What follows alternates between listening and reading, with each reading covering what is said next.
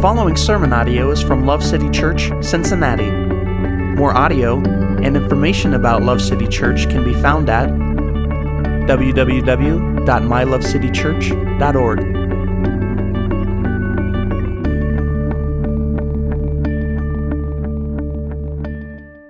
So, we're going to continue with our series this week. Uh, we're in a sermon series called Curious. And what, is, what does that mean? It's kind of a weird name for a sermon series, isn't it?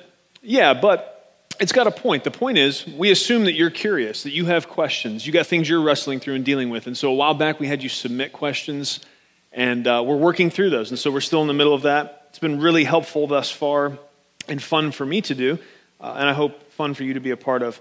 Uh, if you would, please turn with me to Matthew chapter 28, and we're going to look at uh, verses 16 through 20 today. Uh, this, is, this is where we're going to launch from, but we're going to need to consider quite a bit of additional scripture in order to navigate our way through our, our study today. Uh, our question today is one that I'm, I'm really pretty, pretty super excited to dig into with all of you. It's, it's another example of a, a well worded inquiry that's come in. And they gave me lots of context, thankfully, uh, of understanding where they were coming from. But I've boiled it down to this summary. Okay, so here's the summary question that we're going to be dealing with today Are some people more gifted to share the gospel than others?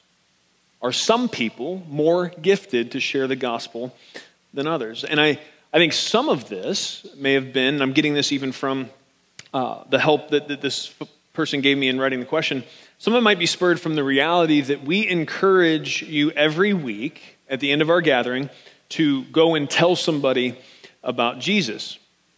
But what does that mean? We don't explain it every week. Um, and the question is can that look different for different people with different giftings and in different seasons of life? Uh, is, is the only way to accomplish this by sharing the truth of the gospel with with those who do not uh, yet know or follow Jesus? Is, is it limited to that? We're going to deal with all of that today. Uh, I do want to say this as well, just kind of to prepare you, give you a heads up. I, I normally don't ask you to flip to additional verses when we're studying together like this. And part of the reason for that is I know that some of you are still learning how to navigate your Bible, which is totally fine. And so I don't, I don't want to have you turn into a bunch of verses normally and then getting lost and then not being able to kind of stay connected to what's being said. But um, and if that's you, don't please don't get discouraged. Um, just keep on at it. You'll you'll get it. Okay. Um, but if that's if that's you, and, and basically there, there's we're going to hit some blocks of verses today that if if you can flip there quick, I'd probably suggest that you do it because I'm going to deal with a bunch. Uh, but if, if that's not you and you need to kind of stay grounded in Matthew where we're at, I, I would just encourage you that today you're going to have to pay really close attention and stay really dialed in in order not to get lost, okay? Because we got some big work to do. So I would suggest, if, if that's you, being ready to write down the verses that I'm reading so that you can go and look at them later, or even, and you're going to be surprised to hear this from me, or even open a note in your phone uh, if, if you don't have anything to write with, just so you can jot those down and that way you can look at them later. But uh, if you do open a note in your phone, just ignore those little red icons that are trying to pull you into another app, okay?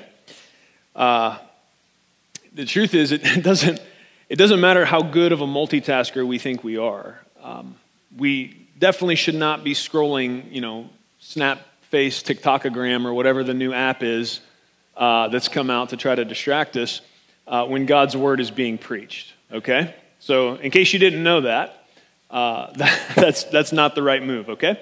That's, and that's not just today, by the way, because of what we're working through. Okay. All right, let's get to work. Uh, Matthew 28, as I said, we're going to look at verses 16 through 20. This will anchor us, but we're going to be looking at lots of verses today. So here we go. But the eleven disciples proceeded to Galilee, to the mountain which Jesus had designated. And when they saw him, they worshiped him, but some were doubtful. And Jesus came up and spoke to them, saying, All authority has been given to me in heaven and on earth. Go therefore and make disciples of all the nations, baptizing them in the name of the Father, the Son, and the Holy Spirit, teaching them to observe all that I commanded you. And lo, I'm with you always, even to the end of the age. Praise God for his word. So one thing that I, you know, I can't touch this without just pulling your attention to this fact. These are some of the last recorded words we have from Jesus to his disciples. So for me, that it just automatically makes it a big deal. It makes me really want to pay attention and understand the heart of, of what he's saying here. Uh, you know, he was, he was here, he did ministry with these guys for several years said lots of things to them, said lots of things in their presence, but this is what he chose to say right before he ascended back to the Father. Okay, so I, I would say all the words of Jesus, super important compared to other words uh, out there, but these ones in particular, I think we should key into and understand they're very important. and the fact that this is one of the last things Jesus said to his men is part of the reason why our mission here at Love City includes make disciples. Our mission here is to love God, love people, and make disciples. And that phrase, make disciples, even as maybe churchy or weird as that may sound to some people, it's, it's the words of our master. And it's crucial that we don't water this down to try to make it more palatable for those who do not yet understand its importance. It's not something that we can water down. It's, it's intentional. The words matter.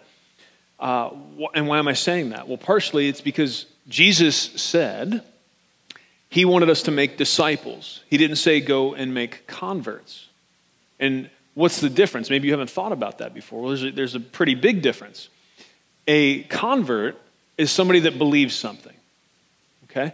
A disciple is somebody that believes something with such conviction that they're swept into participating in the spreading of that belief.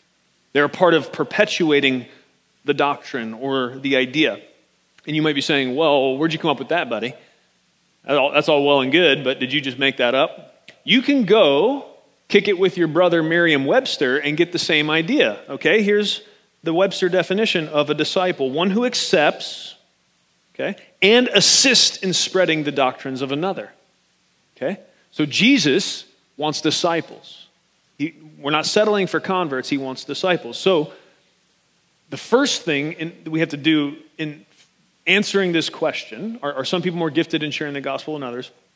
Right off rip, you need to decide. You have to decide if you're going to let the glorious weight of this great commission rest upon your shoulders as it should. If you're a believer, if you're a follower of Jesus, his intention is for you to be a disciple. And that means automatically that you his intention is for you to be a disciple maker. Okay? Are you going to accept that? Are you going to buy that? That is what we're presented in the scriptures as far as Jesus' perspective, which is the only one that really matters on this subject, and lots of subjects. Jesus is looking for disciples, not just converts. And what does that mean? To, to taste the sweetness of, and, and to be satisfied by the bread of life. Okay? It brings, it brings with it a non negotiable command to share him with others. If you've tasted the sweetness of Christ, if you've been satisfied by the bread of life that only He provides, that you, you can't just take that and, and hoard it for yourself. That's, it's not, that's not what he intended. And if, if you think you can, you're mistaken. We're called to make disciples. And based on your silence, I'm assuming there's some buts out there. Because uh, I heard a half of a half hearted amen somewhere off in this section, and everyone else is pretty quiet at the moment. So, what does that mean? Well, I, I know this is hard okay? Because the idea of being a disciple maker, man, that's that sounds like a lot of responsibility. Sounds like a pretty big deal. I don't know if I do want to own that. Well, again, if you belong to Jesus, you don't really have an option. But, and we'll work more on that. But this is, I think, sometimes where the buts tend to begin. One of your buts could be, well, what if I don't feel called? You know, you're talking real confident, but what if I personally, I don't feel called to make disciples? Uh, well, Jesus made clear here if you're going to be a part of his kingdom and you're going to follow him, He makes disciples, not converts, and disciples make disciples. So if you belong to Him, you are called. Congratulations, you got your calling today. Amen. There you go. Now you know, okay? So that's. that but uh, doesn't carry any water, okay? Now, what's, what's, what are some others? But what if, what if I don't feel, what if I don't feel qualified? Okay, that's, that one annoys me much less than I don't feel called. okay, don't come at me with that one. All right, amen. Uh, what if I don't feel called? Well, if that's you and you're serious about it, that's not just kind of an escape hatch to avoid the responsibility. I, I would say this if you don't feel qualified, good. Stay that way the rest of your life. And don't ever think you're qualified in yourself to declare the excellencies of Christ and the hope of eternal glory found in Him alone. Amen. I would encourage you to tremble forever at the thought that the Holy One and the only one who can call himself I am, tremble at the thought of him using you to communicate the good news of his gospel to the world. Absolutely. Stay there forever. But also remember this, friends. It, this whole thing was never predicated on our qualifications. It was never about our qualifications at all. It was always about His. That's why He makes this big call. He sets this glorious weight of this great commission to go and make disciples. He sets it upon us. But right afterwards, He says, Lo, I am with you, even to the end of the age. He never wants you to be confused for one second that this is going to be about you, your strength, your ability. We're not, we're not taking a step in the right direction without His help and His power and His ability. Amen. Some might think, but, but what, if, what if people scorn or reject me if I actively move towards making disciples and sharing the gospel? What if people scorn or reject me? To that, I would say, I mean, for sure that's going to happen. If you step into this in a world that, you know, the Bible's clear, the, the gospel, it's, it's foolishness to the unbelieving. The whole world is based upon a merit system where you get what you earn, and, and if, you, if you're good, you get good. If you're bad, you get bad. The, the idea of the gospel that you're the problem, that you're a sinner, and a perfect holy God would come and, and solve the problem for you and just ask you to trust him, it doesn't, it doesn't compute. It's, it's not the way our natural mind is framed to understand things. And so, sure.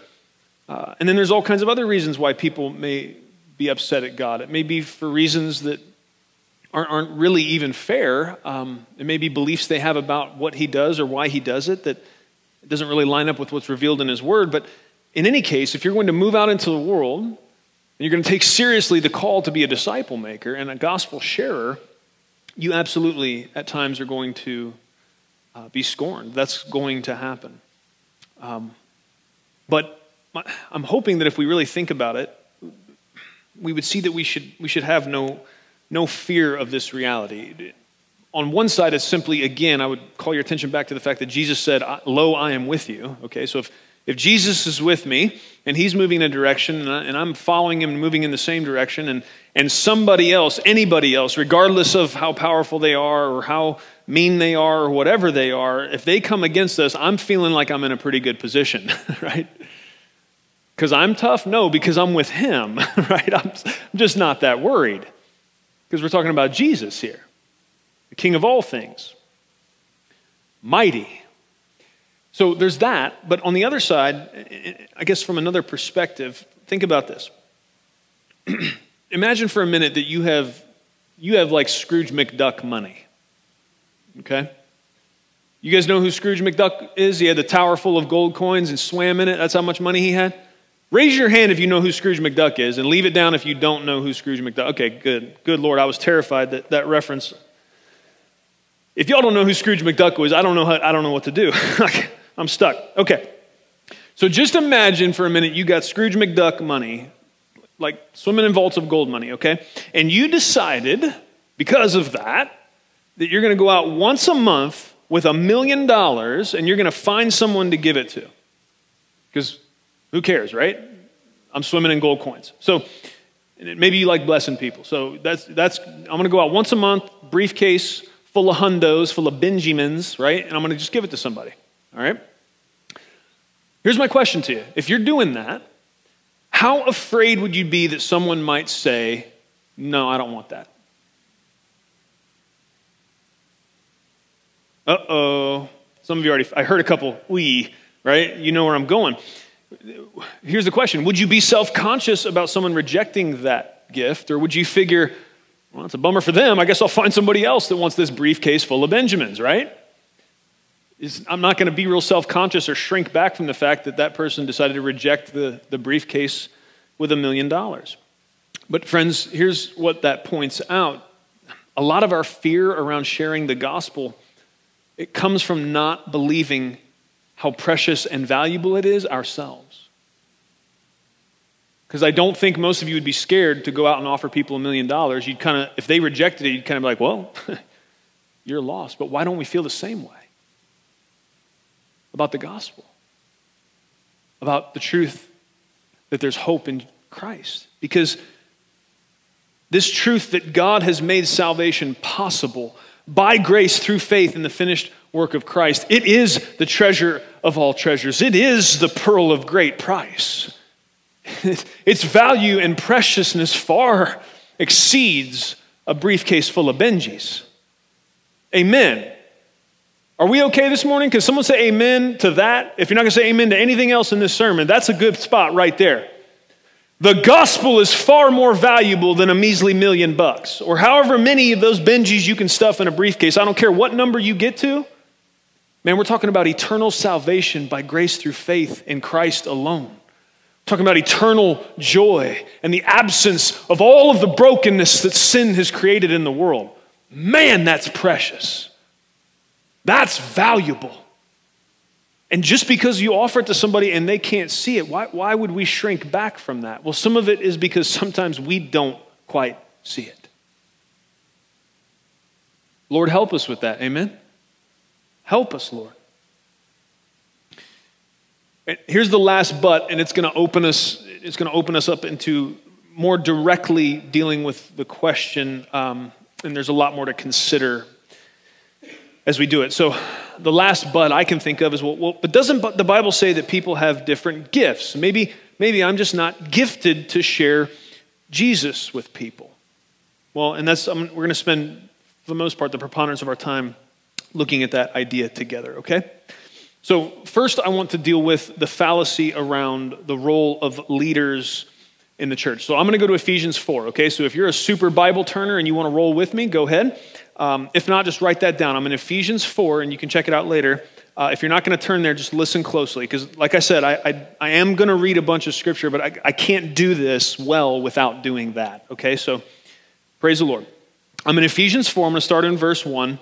Uh, and probably one through five, I, I, don't necessarily need, but man, it's just so good and sets the context up. So you're getting it. Here we go.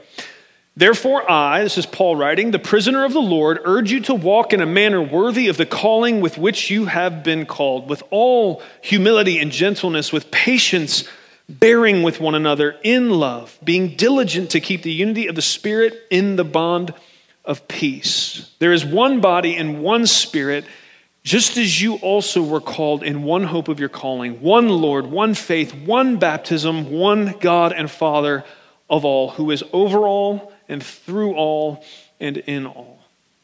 But to each one of us, grace was given according to the measure of Christ's gift. Therefore, it says, when he ascended on high, he led captive the captives and he gave gifts to the people. Now, this expression, he ascended, what does it mean except that he also descended into the lower parts of the earth? He who descended is himself also he who ascended far above all the heavens so that he might fill all things. 9 and 10 there, Paul's kind of jabbing at a theological debate. It's a little bit of a side trail, but then in 11, he kind of, we pick back up into what we're here for. And he gave some, right? So it talks about that, that according to the measures of the grace of Christ, gifts have been given. Verse 11, and he gave some as apostles, some as prophets, some as evangelists, some as pastors and teachers. And so sometimes what unfortunately happens is people will read this and they would say to me, well, well, there you have it, Pastor Vince. You just proved yourself wrong because I'm not one of those. I'm not an evangelist. I'm not an apostle. I'm not a pastor or a teacher. I'm, I'm none of those things. Uh, so, I mean, isn't, isn't that, why, why, are, why, are you, why are you trying to put this responsibility for disciple making on me? God gave the, the church leaders. Isn't, isn't that what they're supposed to do, is make disciples? And I can see where you could get that, but I got a deep theological answer for you. Nope. Here's, and I don't even have to, I'm not going to have to stretch, I'm not going to have to string together a set of verses to, to lead you to this point. We're just going to keep reading. We just read 411. Let me show you what the leaders God appoints in his church are supposed to be doing. Okay, so verse 11 was He gave some as apostles, some as prophets, some evangelists, some as pastors and teachers. Why? Why, Lord? Why did you do that? So that they can make disciples and everyone else can just consume Christian goods and services? No. Verse 12 For the equipping of the saints for the work of the ministry, for the building up of the body of Christ. So God gives leaders, anoints leaders in the church for what? To prepare a very nice, comfy environment for you to come and be a consumer? No, to prepare you, the saints, for the work of the ministry. He goes on, until, keep doing that until we all attain to the unity of the faith, to the knowledge of the Son of God, to a mature man, to the measure of the stature which belongs to the fullness of Christ. So Leaders, keep doing this. Keep preparing the saints for the work of the ministry. Keep making disciples. Keep doing this great and glorious work, coming alongside God's process of sanctification in people until when? Until we measure of the stature which belongs to the fullness of Christ. Well, that means forever. Unless, I mean, if you're here today and saying, yeah, I think, I think if I measure myself against Christ, yeah, I'm, I'm all the way there. See me after. We got some stuff to talk about. Okay? Love you. It'll be rough, on the rough side probably, so just be ready for that. Amen. so, leaders are supposed to equip all the saints for the work of the ministry. Okay? And so, what is the work of the ministry? What is the work of the ministry? It's making disciples. Period. Let me say this to you. I don't know if you know this. I hope that you do. If you didn't before now, you're about to. Here at Love City Church, we believe all that we do, all that we do, every single thing we do should be to accomplishing the end, that end of making disciples. And we should not do anything, we should do nothing that doesn't contribute to accomplishing to that end. Jesus made our mission and our purpose very clear to make disciples. And so everything that we do, all that, every part of ministry, every component. And that's why maybe sometimes there's certain programs or good ideas, things that could be done that when we run it through the grid of, can we easily connect that dot to the dot of the primary mission Jesus gave us of making disciples? If it's not clear, then we're probably not going to do it. God has called us in Christ to make disciples. That's the work of the ministry. So whether you uh, help as an usher, or I mean, it's obvious when you if, you, if you're a part of helping us disciple the kids. I mean, we we don't we don't call it kids church. We don't call it church ministry or kids ministry. We call it children's discipleship, kids discipleship. Just so no one's ever confused about what we're doing right there. So that's pretty easy. If you serve in kids discipleship, obviously you're a part of making disciples. If you if you help us to do any part of what happens on Sunday mornings, right? Uh, why do we gather like this? To make disciples. It's all, it's all baked into that primary mission. We, and we're not going to do anything that doesn't contribute to that. Okay? Amen. I hope you're happy about that. I am. Because it's easy to get distracted. It's really hard to stay focused in this world. Can somebody say amen to that? Anybody know about that? Yeah, man. A lot of things you could be doing. A lot of good ideas, but and that, that doesn't mean we're not creative and there's not wide lanes for how to do that, but man, you don't want to get away from that primary mission. So, uh, and I want to also say, just of course, we won't have a shot of doing that if we don't believe that God loved us first, and then love him in return, and then love people in response to his love for us and out of love for him, right? So, why did I say all that? Well, that's why the first two parts of our mission is to love God and love people. You're not going to make disciples effectively if you've not yet tasted and understood and experienced the love of God, and your motive for making disciples isn't love for him and love for people. Amen? Okay. Just don't want to get that twisted. Amen.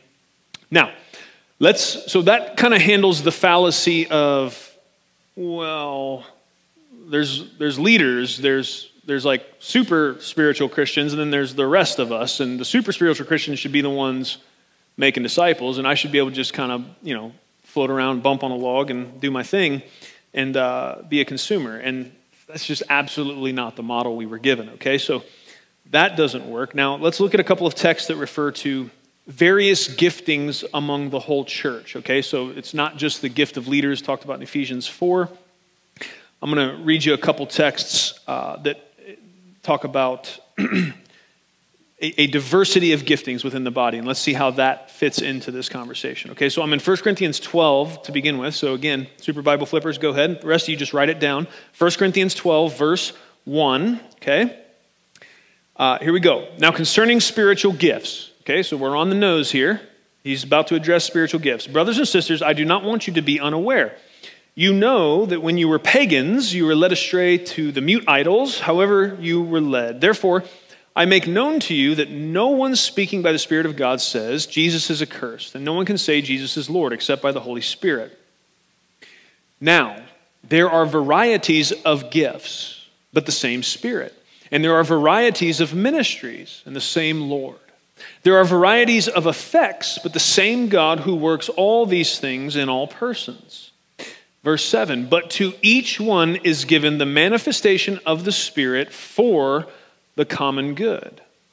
For to one is given the word of wisdom through the Spirit, and to another the word of knowledge according to the same Spirit, to another faith by the same Spirit, and to another gifts of healing by the one Spirit, and to another the effecting of miracles, and to another prophecy, and to another the distinguishing of spirits, to another various kinds of tongues, and to another the interpretation of tongues.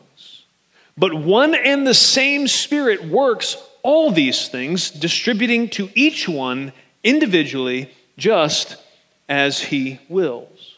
Okay, so that's important, verse 11, because that answers how we receive these gifts, these empowerments uh, in order to uh, serve. It, it comes from the Spirit, all right? And he distributes to those each one individually as he wills. But also, we're not going to read all the way down there because um, I already got a bunch to go over with you. But if you read down to verse 31 of 1 Corinthians 12, so if you just keep going, same flow of thought, you'll see that we also can desire and ask God for these gifts as well. He talks about earnestly desiring the greater gifts. And so there is an element in which God, in His sovereignty by the Holy Spirit, distributes these gifts to people so that they can serve and be a blessing.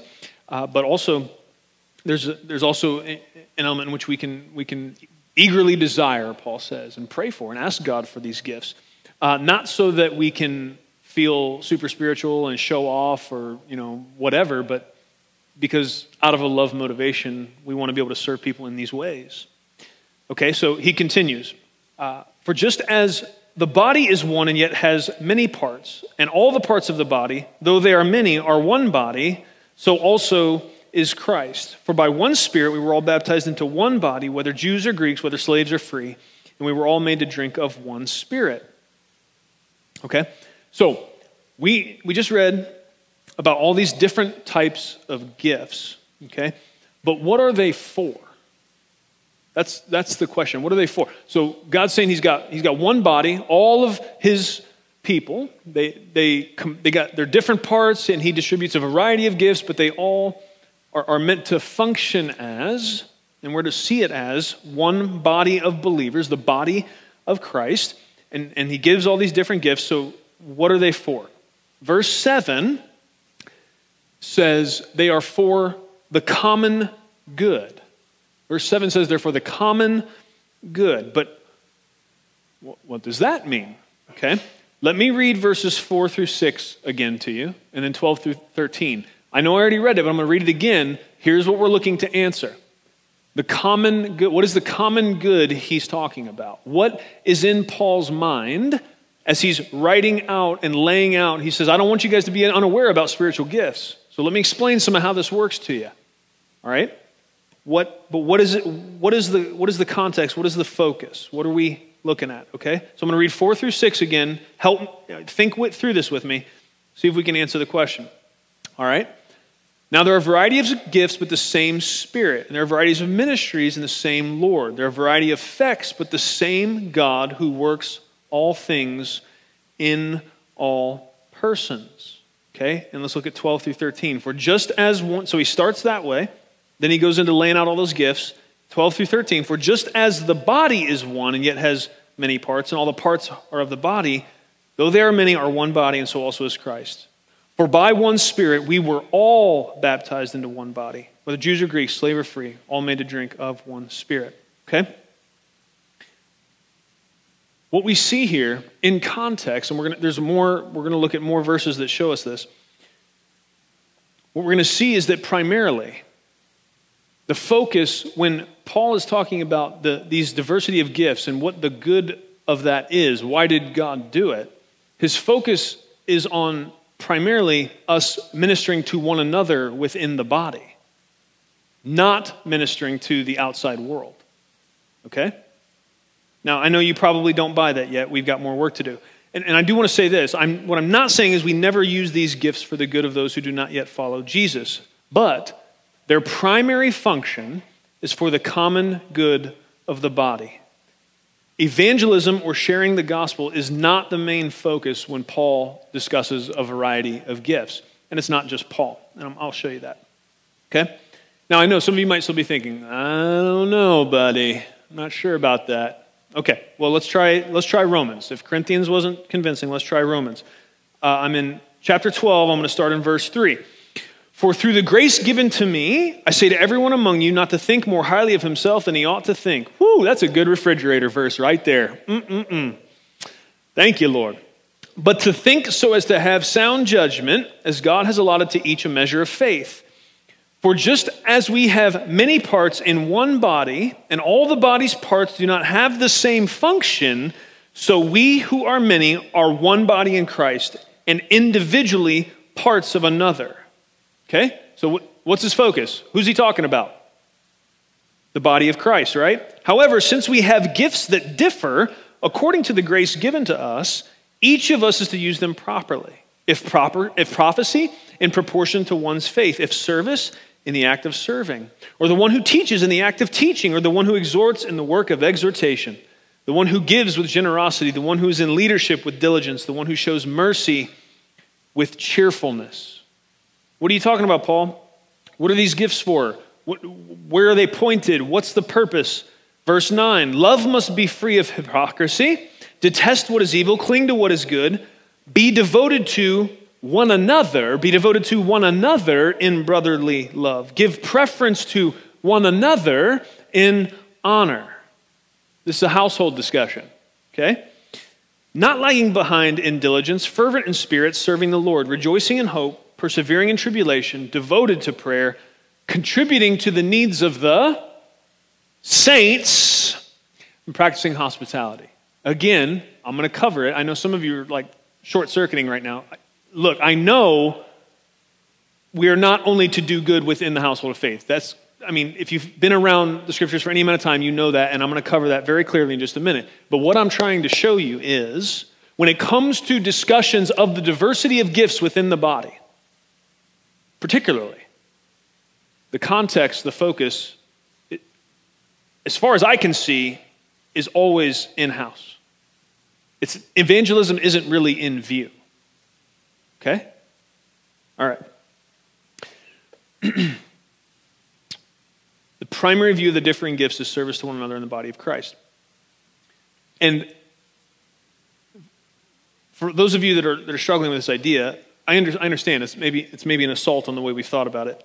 But that, that whole idea that we're meant to serve each other in the body of Christ, all, the, all that beautiful encouragement Paul just gave us, that is meant to be a witness to the watching world, okay? That one of the ways that this, these giftings that the Spirit gives us in order to serve one another faithfully and to outdo one another in showing honor and all of these beautiful things Paul just encourages us to within the household of faith, one of the ways that contributes to this process of going into all the world to let them know there's hope in Christ is, is that when we love each other that well, we serve each other that humbly, when, we, when, when it's, it's obvious that we, there's a supernatural ability far beyond what people would do naturally in the way those folks love and serve one another, that absolutely in itself is meant to be a witness to the watching world of the power of God and the reality of his gospel, the truthfulness of his scriptures.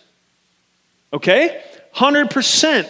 So it, it, it's always tied to that, that greater mission and that, that going into all the world. Um, but in, in, case you think maybe I'm off my rocker and Paul's off his rocker, uh, you're like, man, I don't, I don't know, I don't like this. I just let me show you this. He's really, Paul here is expanding on, he's giving more detail to something that Jesus already said. John 13, 34. I'm giving you a new commandment that you love one another just as I have loved you, that you also love one another. And you might be thinking, well, uh, well, well, yeah, but one another means all humans. That's what he means. Well, does he? Because then the next verse he says, By this all people will know that you are my disciples if you have love for one another. See, Jesus makes a distinction. When he says, You guys love one another as a witness to the reality that you belong to me, it's, it's not a broad, that's right there in particular is not a broad command about loving everybody. It's about us loving each other within the household of faith, and that that will reflect something beautiful to all people. Okay? There's a, there's a dividing line here in this verse. There's two two groups of people one another and all people. Okay? You guys confused? You don't like this? What's going on? Was the coffee bad this morning? Were you okay? I know, I know, I, told you, this is a lot. We got a lot of work to do, but this is important. it's important that we think about this right. This, I want to think about it like Jesus thinks about it. So, okay. now, keep, so standing by all of that, but let's flip the coin for everyone that's, you know, hyperventilating right now. Of course, Jesus has told us to love our neighbor, okay? And when he was challenged on what that meant, he used the parable of the Good Samaritan to tell us that when he says love your neighbor, that means everybody. So, of course, we serve and sacrifice for the good of all people, right? Of course, that's a part of what it means to be a Christ follower.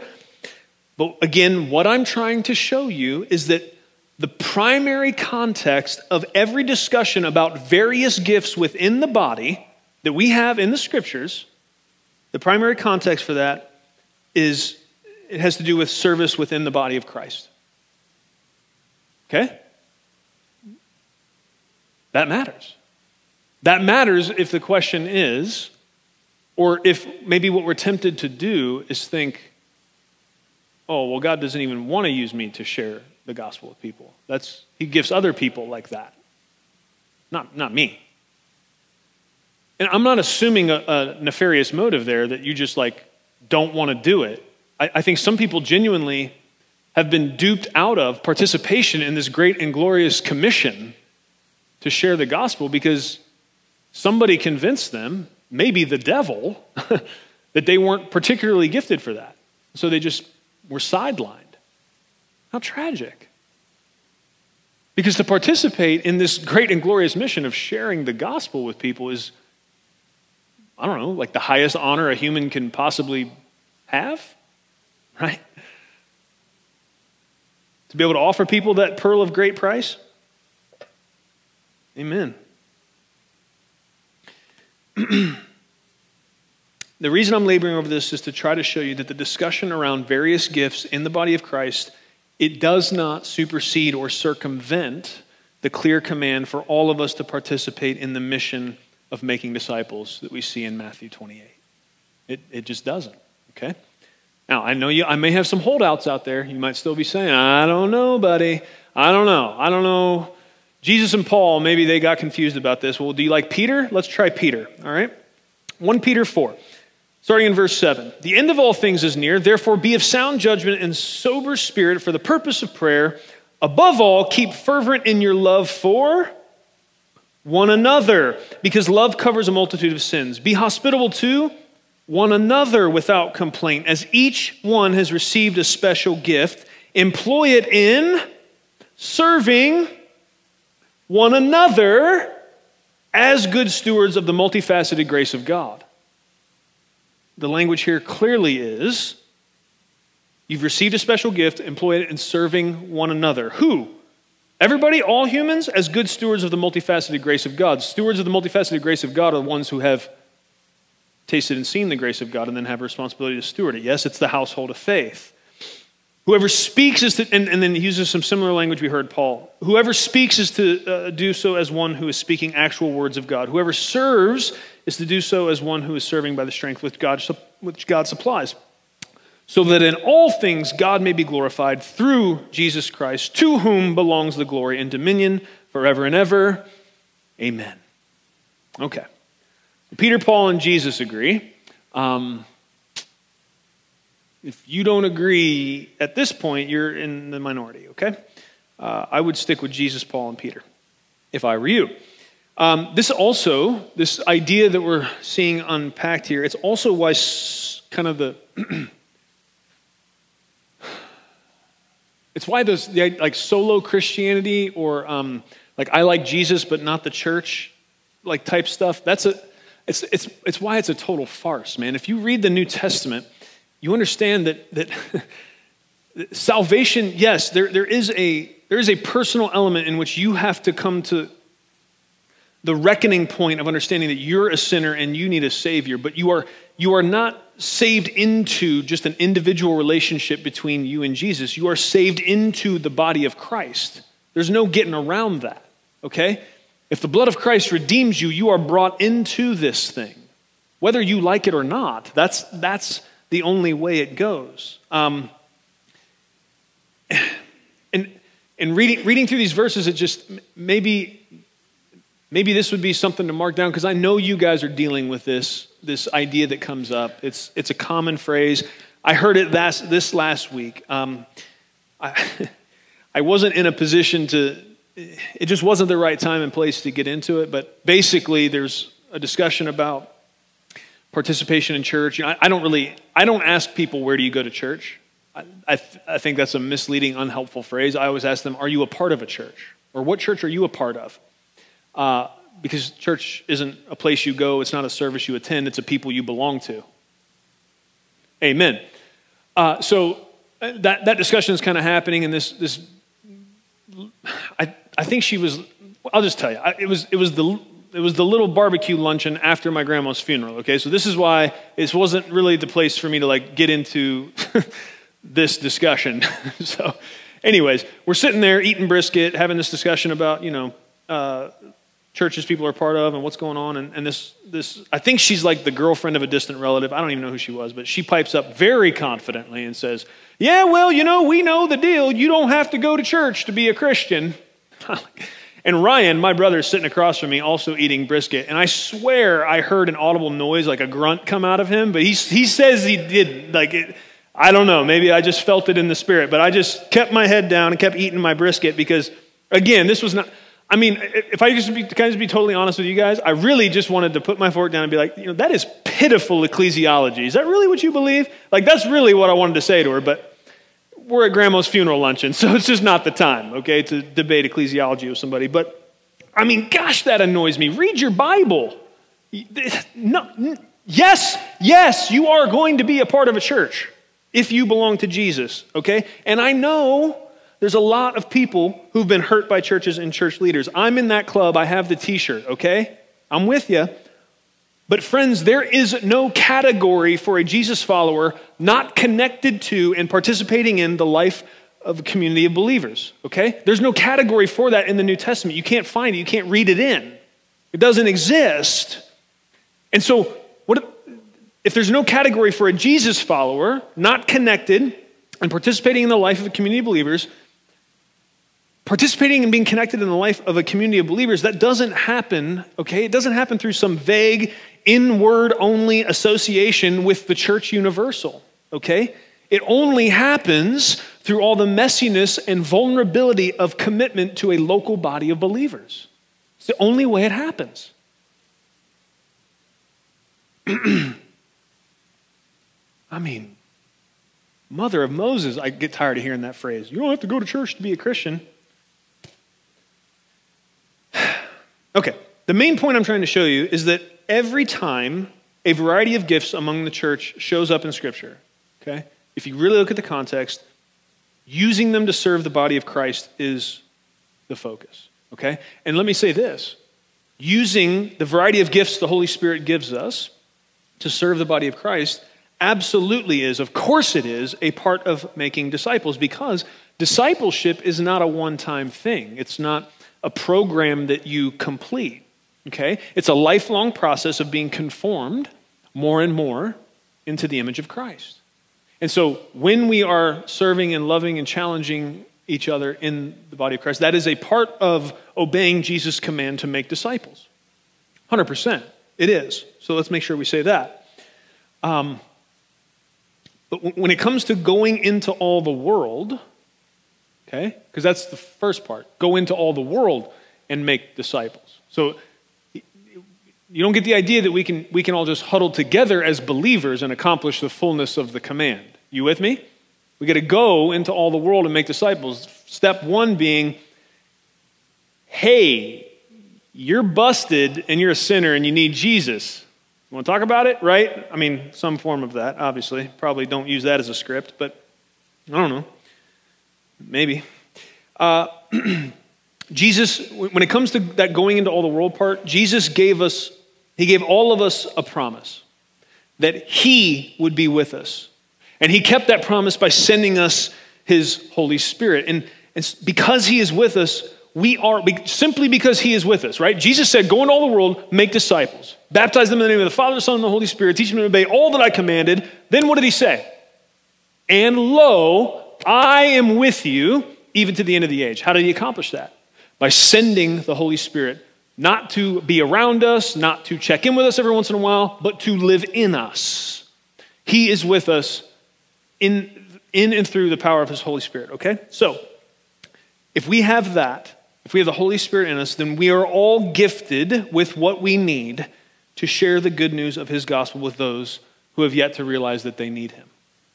You don't need some additional specific gifting or empowerment to be somebody willing to share the beggar's bread that we found, that bread of life, that living water, that pearl of great price. Okay? Now, what I don't want to do is paint a picture here that, that every believer is commanded to do nothing but roam the streets with a megaphone preaching the gospel to anyone they can find. Okay? I'm not down. I mean, if, if the Lord leads you to get a megaphone, amen. Be the neighborhood megaphone preacher. But I, that's not, I think sometimes when we have this discussion, that's, it's, it's like, it's like that or nothing in people's minds. Man, there's a lot of ways that this this idea that every single one of us is, is called to participate in going into all the world and making disciples. It, it doesn't, it doesn't mean the, like, the loudest and most extroverted versions of evangelism that you can think of, okay? So let's make sure we're clear about that. There's, there's actually a connotation in the language of, of go, like go into all the world and make disciples. there's almost this idea in it, it's like as you are going. So, yes, there's this idea that we need to intentionally go out for the purpose of sharing the gospel, but there's also this idea that as you're already going, as you're already navigating life, as you're already taking steps and moving through life, be intentional about sharing the gospel and making disciples, okay? Um, the point we're, we're making here today is not that every person needs to be a full time evangelist. What I'm simply advocating for is that we have that kind of Isaiah 6 mentality, right? That when Isaiah was encountered with the glory of the Lord in the temple, his response was to say, I'm an unclean man with unclean lips, but here I am, send me. Here I am, send me. And he didn't give God some specifics of what the limitations were. He just said, encountered with the glory of the Lord.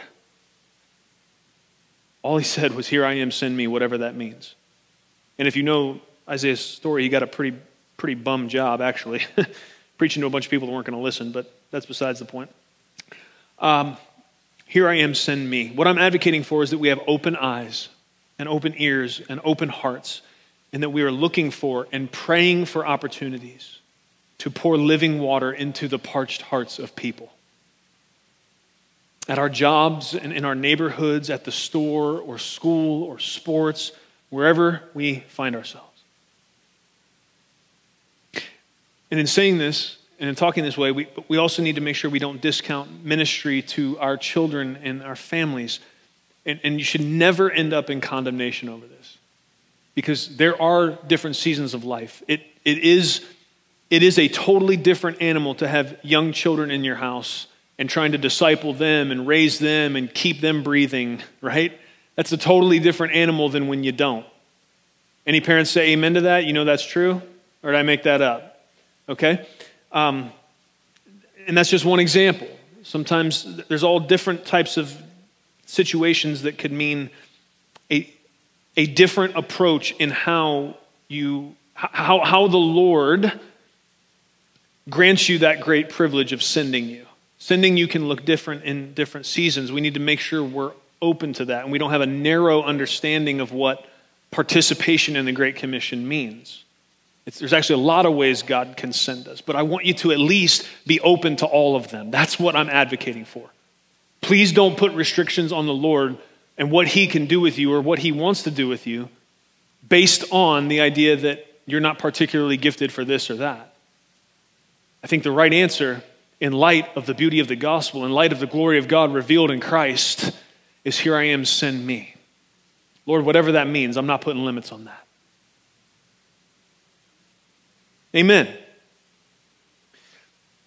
Can I also encourage you uh, not to get caught up in comparison? Um, as I said, different seasons of life will affect this. Um, and, and on top of the power that we all have through the Holy Spirit to share the hope of Christ, there are some who do seem particularly gifted for evangelism. Uh, we, we see that in Ephesians 4, but also maybe even if they wouldn't call themselves evangelists, I just, just the way God wires people, there are some people that never meet a stranger. Um, I hope it sticks, but Max is like this. I mean, ever since I've walked that kid around the block and he's been old enough in our neighborhood, and it's so different. It's funny to watch him and, and Lucy, how different they are. If there's somebody like four houses up across the street, clearly doing something, not paying attention to us, he's like, hey! And Lucy, I literally will duck, like duck down, try to get behind me and cover her face. Like, he's embarrassing me. So, like, some people just never meet a stranger. I don't know, right? Um, and, and there's, there's some people that seem like they, they're, they're, like a magnet for deep spiritual, meaningful conversations. They just, you know, they're at the gas station pumping gas and somebody walks up with the tears in their eyes, like, can you pray for me? Like, okay, yeah, awesome, let's do that, right? So I, I know that I know that there are there are maybe exceptions around this, but I don't want you to compare yourself to those people and think, oh, well, I'm not like that, so that means God can't or won't use me in this way, right? It, so, you know, it, it, may be a particular gifting from God as far as that's concerned, but it could also be practice. Maybe they're just further along in being aware of opportunities. Maybe they've just been walking through life with that lens a little longer than you. But I want you to never compare or condemn yourself because of that. I would encourage you instead, if, if you know people like that, you'd be tempted to compare yourself to when it comes to the things we're talking about. I would encourage you to, you know, instead of being condemned and, and thinking, man, they're I'm a wretch and they're doing so much better than me. Um, I mean, if they're walking with God like that, they will not mind at all if you come and humbly ask them to pray with you to help you have that kind of open eyes, open ears, open heart approach. So ask them to pray for you. Um, ask, ask for them to, to help teach you and, and talk to you about how it is that they move through life in that way. Um, that's be an opportunity for them to minister within the body of Christ, which is a lot of why God gave them that gift, anyways. So let me be clear, and I'm wrapping up. I know this has been long, and this, this is kind of particularly hard to, to tackle in, in a concise form. It, was, it took a lot of work for me to figure out how to get it down this small. So if you're upset with how long this has been, I tried my best, okay? Just give me a break. This, this is a lot to try to condense into something that we can put in this, this time frame. So I'm summarizing now. I want to make sure you know I'm not saying, I'm not saying that, that you're sinning if you aren't sharing the good news about Jesus with someone who's never heard it every week. Did you hear that? What I'm not saying is you're sinning if every week you're not sharing the good news of the gospel with someone who's never heard it. But I am saying, I am saying you are disobeying Jesus if you aren't open and willing for him to use you in that way whenever he wants to. That is sinful and disobedient. Okay? I'm encouraging you. I'm encouraging you today to throw away any excuses that you thought made you exempt from going into all the world. I'm asking you to throw them away. But I'm also encouraging you today to remember that loving one another within the household of faith is just as important when it comes to obeying the call of our King to make disciples. Yes, we need to go into all the world. Yes, we need to share the good news of the gospel. There's hundreds of different ways that can be done, and God may use you in a very particular way to do it that He doesn't somebody else. Amen. Praise God for that.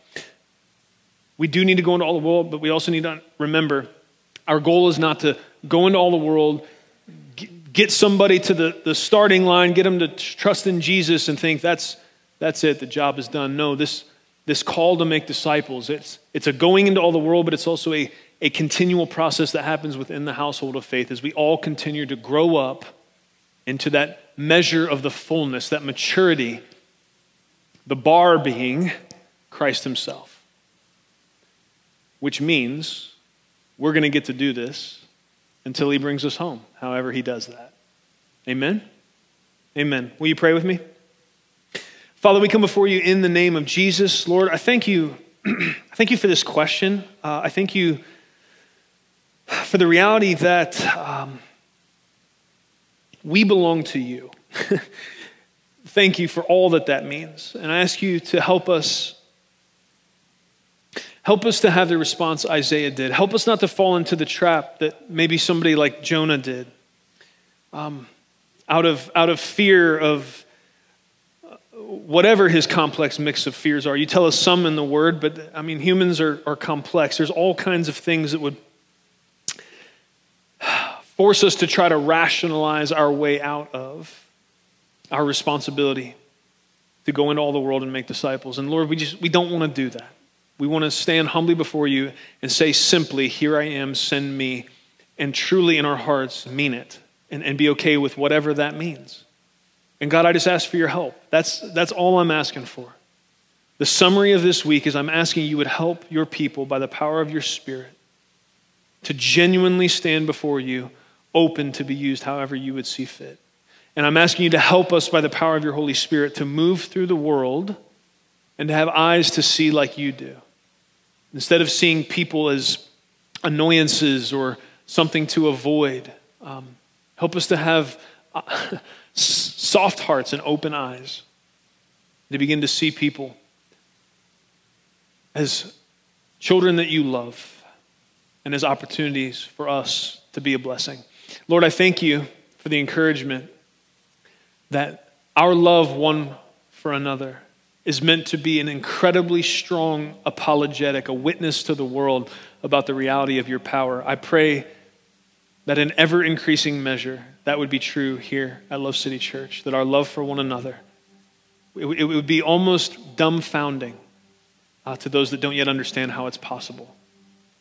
May we reflect your goodness and love in all these things, for your glory, Lord, most of all, but also for our good. In Jesus' name, amen. Thank you for listening to audio from Love City Church, located in Cincinnati, Ohio. Feel free to make copies of this message to give to others, but please do not charge for those copies or alter the content in any way without permission. To give or find out more about Love City Church, visit www.mylovecitychurch.org.